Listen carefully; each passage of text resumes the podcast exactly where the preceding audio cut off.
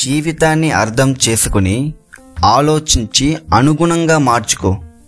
అరిచే అందమైన గేదెలా కాదు.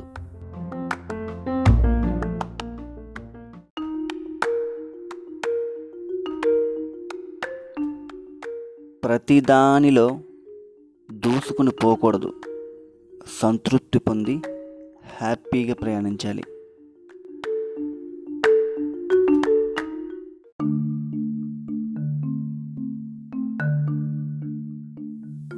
పేదింట్లో పుట్టిన తెలివైనవాడు ఎలా ప్రయాణిస్తూ ఉండాలంటే రాతి యుగంలో మాంసాన్ని తింటూ జీవితంతో పోరాడిన ఆది మానవుడు వలె పలు చోట్లకి ప్రయాణిస్తూనే ఉండాలి. ఆగిపోతే ఆ ఒక్కచోట రాలే ఆకులే మిగులుతాయి తప్ప విప్పుకు తిరిగే అంగాలను కప్పే మనోడు రాడు కడుపు నిండదు. నీ పేదరిక ప్రయాణం ఒక రోజు ప్రయోజకుడిని నిన్ను రాజుని చేస్తుంది.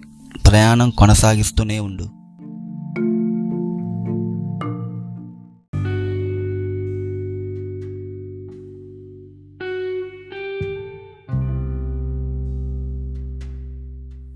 ఆనందాలకి అందుబాటులో ఉంటూనే కష్టాల్ని చేతిలోకి తీసుకుని ఎదగాలి.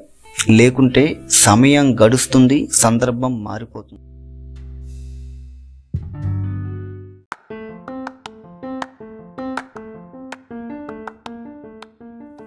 జీవితం స్వేచ్ఛగా ఉండటమే ఒక రకమైన ఆనందం హాయి.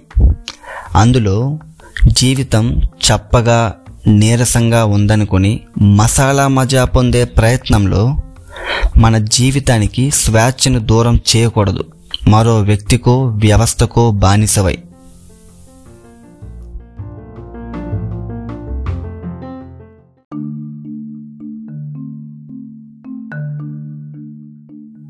మన చుట్టూ బాధ్యత బంధుత్వం జిందకి అంటూ పీకులాడే బాధ్యత గల వ్యక్తి ఉండాలి.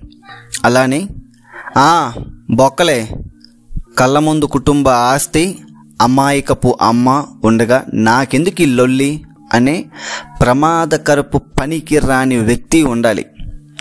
అప్పుడే మన చేతిలోకి బొచ్చైతే సరిపోతుందా? మంచి భవిష్యత్ అయితే సరితూగుతుందా అని తెలిసేది.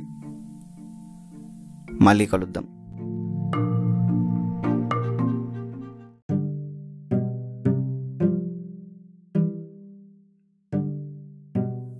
ఒక మంచి రాగం కట్టేవాడుండాలే గాని ఒక పచ్చి బూతినైనా ప్రశాంతంగా వింటుంది ప్రపంచం.